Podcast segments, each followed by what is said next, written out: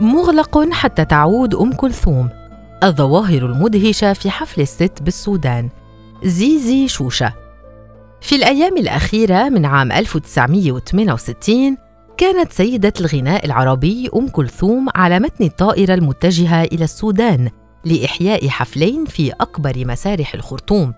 وكان الحفلان اللذان وصفا بالأسطوريين ضمن الحفلات الخارجية التي بدأتها كوكب الشرق عقب هزيمة خمس حزيران يونيو 1967 لدعم المجهود الحربي وخدمة القضية العربية ضد الاحتلال الصهيوني.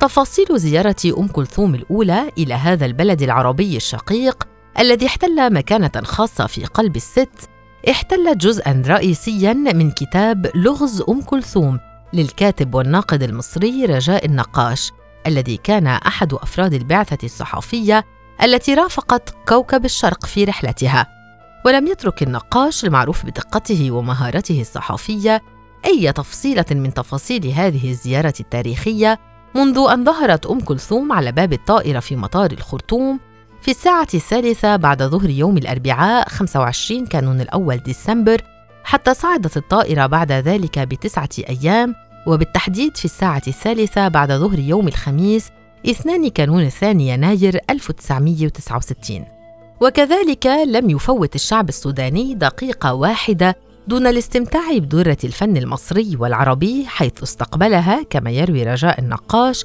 بالحب والقبلات والدموع.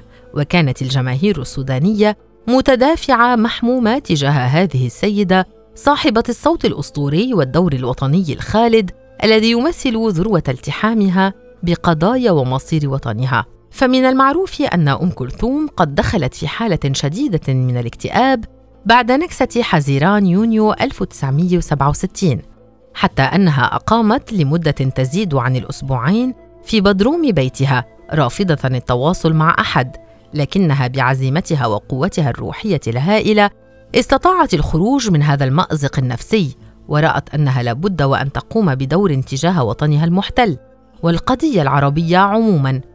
وكان هذا الدور هو دعم المجهود الحربي عبر العوائد المادية التي تأتيها من الحفلات التي تحييها خارج البلاد المصرية. عبد الماجد أبو حسبو وزير الإعلام السوداني آنذاك هو كلمة السر لهذه الزيارة التاريخية للست. وربما علينا أن نذهب إلى ماضيه الذي كانت أم كلثوم جزءا منه قبل أن نتسلل إلى المسرح القومي ونستمع للست وهي تعانق الذروة في حفلها الأسطوري. عاش عبد الماجد صباه وشبابه في مصر حتى تخرج من كلية الحقوق بجامعة القاهرة وفي تلك الفترة كانت أم كلثوم هي رمزه الفني المقدس وكان دائما ما يراوده حلم خاص بفنانته المفضلة وهو أن يأتي يوم تغني فيه أم كلثوم في وطنه السودان لكن كيف بدأت علاقة هذا العاشق بفن الست؟ في كتاب لغز أم كلثوم يحكي عبد الماجد لرجاء النقاش أنه كان طالبا في إحدى المدارس الثانوية بحلوان وذات يوم اندلعت مظاهرة تندد بالاستعمار الإنجليزي في القاهرة فذهب مع أصدقائه للمشاركة فيها وبعد تفريق المتظاهرين ذهب ومعه اثنان من السودانيين وهو واحد منهم واثنان من الطلبة المصريين إلى مقهى بحي السيدة زينب. وكان ثمة غناء منبعث من الراديو. الجميع مصغ إليه فيما قام أحد أصدقائه برمي زهرة الطاولة لعبة مصرية شهيرة. وقبل أن يبدأ اللعب قام أحد الزبائن بقذف الطاولة في الشارع ووجه آخر مجموعة من الشتائم إلى الشاب الصغير عبد الماجد قائلا له إزاي تتكلموا وتلعبوا والست بتغني؟ ظل عبد الماجد مشغولا بأمر هذه السيدة التي تمتلك قلوب الناس إلى هذه الدرجة حتى أنهم لا يسمحون لأحد بأن يتنفس وهي تغني. وفي الصباح استيقظ على صوتها منبعثا من الراديو وهي تغني إحدى قصائدها. يتذكر منها بيتا واحدا وكلانا ساهر يرقب الصبح وكلانا طائر يحمل الجرح. بعد هذا الحادث وبعد أن استمع أكثر من مرة إلى أم كلثوم يحكي عبد الماجد أصبحت متعلقا بأم كلثوم إلى أبعد الحدود وأصبحت حريصا على أن أسمعها باستمرار وأن أتابع أغانيها متابعة دقيقة. وكان من عاداتي أن أذهب مع بعض زملائي إلى بيتها ونقف أمام هذا البيت لعلنا نراها وهي في طريقها إلى الخارج. ولعلنا لا نراها اطلاقا ولكن كان يكفينا أن نتخيل أنها بداخل هذا البيت. وبرغم هذا الحب الجارف للست لم يستطع عبد الماجد أن يحضر لها حفلة من حفلات القاهرة حيث وقف الفقر حائلا بينه وبين تحقيق رغبته. وفي المرحلة الجامعية كان الشاب العشريني قد تزوج من سيدة مصرية وكانت بالمصادفة أكثر تعلقا منه بأم كلثوم. فكانا نصرف كل ما نملك في شراء أسطوانات أم كلثوم ربما قبل شراء ملابسنا واحتياجاتنا الرئيسية. وكنت أحلم طوال الوقت بأن أرى أم كلثوم في السودان. وكنت أقول لنفسي في ذلك الوقت إنه لشخص عظيم ومحظوظ حقا. ذلك الذي يستطيع أن يقنع أم كلثوم بالحضور إلى السودان. وقد ادخر القدر هذه اللحظة لأحققها بنفسي وأنا وزير للإعلام في السودان. عندما جاء عبد الماجد أبو حسبو وزيرا للإعلام كان أول ما فكر به هو أن ينظم حفلا لأم كلثوم في السودان. لكن القلق كان ينتابه من وقت إلى آخر لأن السودانيين بحسب تعبيره لم يتعودوا على الاستماع للأغنية الطويلة فهم مشهورون بحبهم للأغاني المصرية الخفيفة السريعة بالإضافة إلى ما يشاع عنهم من أنهم شعب ملول ومتزمت. هذه المخاوف التي انتابت وزير الإعلام كانت قد تبددت تماما بعد الحفلة الأولى لكوكب الشرق بالمسرح القومي بأم درمان. ما حدث وفقا لما رواه الكاتب كان اسطوريا ومذهلا. انطلق الحفل مساء يوم 30 كانون الأول ديسمبر. امتلأ المسرح بالآلاف من الجماهير حتى أنهم أضافوا في الطرقات أكثر من ألفي مقعد وكان هناك حضور عربي ودولي كبير من جانب المثقفين والسياسيين. لكن المثير في زيارة أم كلثوم جاء في تلك الظواهر الغريبة التي شهدها الحفل.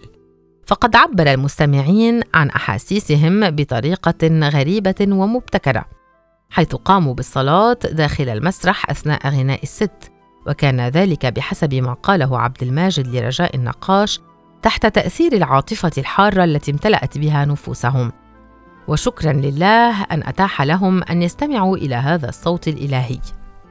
وأضاف أبو حسبو أن الشيوخ الذين يتسمون بالرزانة والتعقل كانوا قد خرجوا تماما عن طبيعتهم وأخذوا يصرخون ويهتفون ويهللون من شدة التأثر.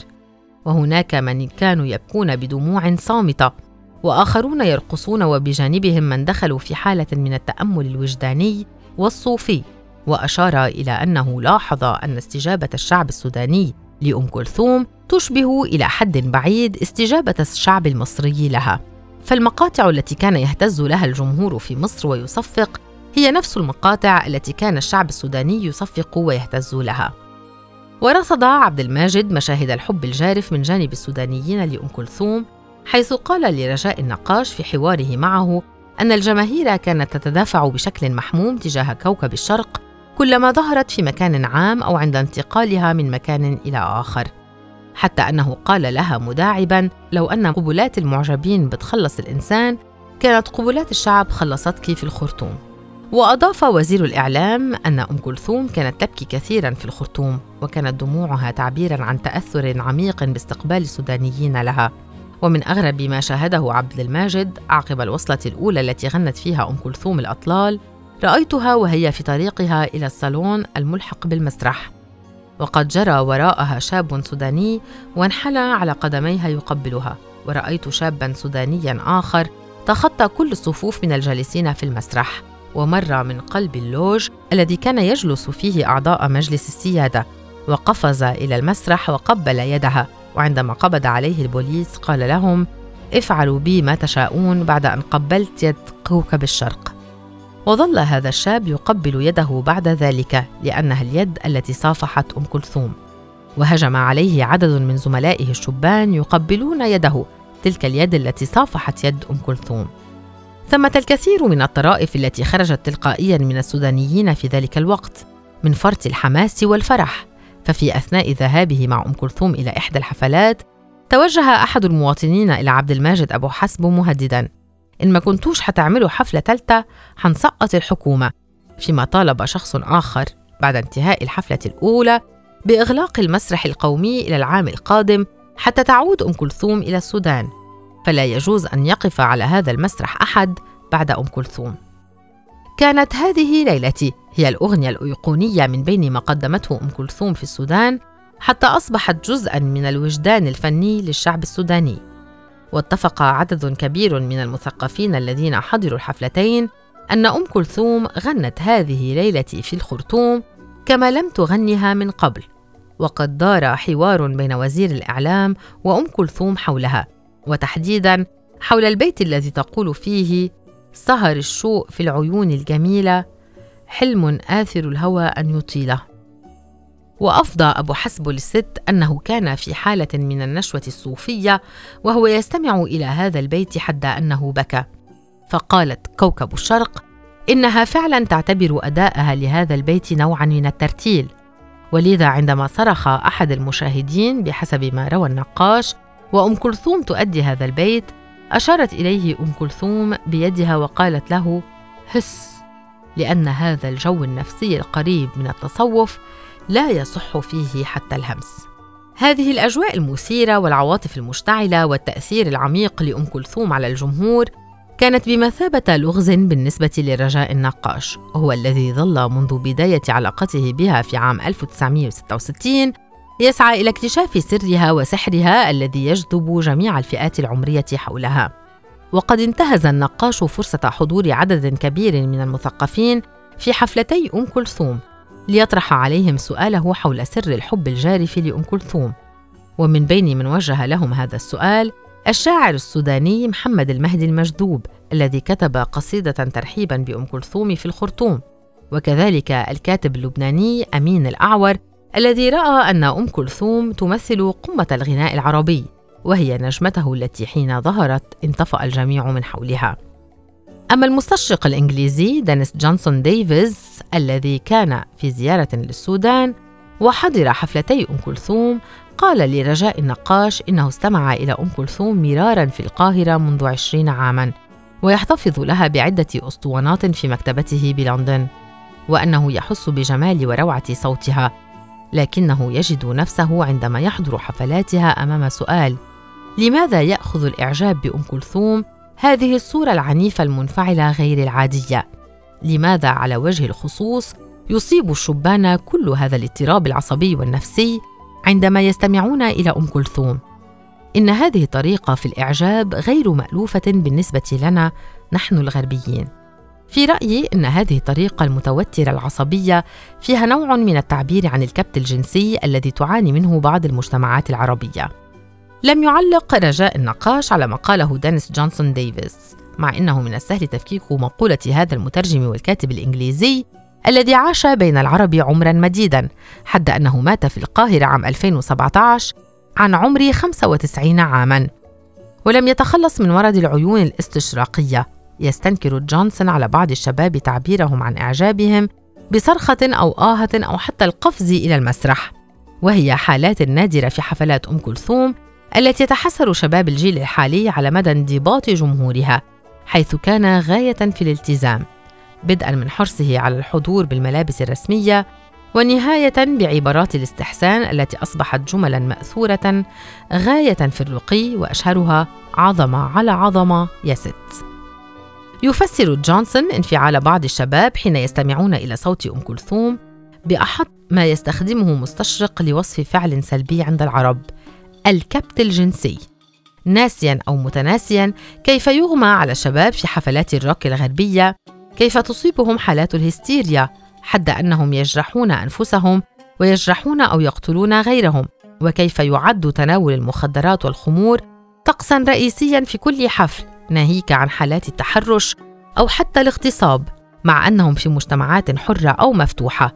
فعن أي كابتن وأي جنس يتحدث جونسون الذي بدا غشيما جدا في تفسير سحر كوكب العرب والشرق كله على مستمعيها.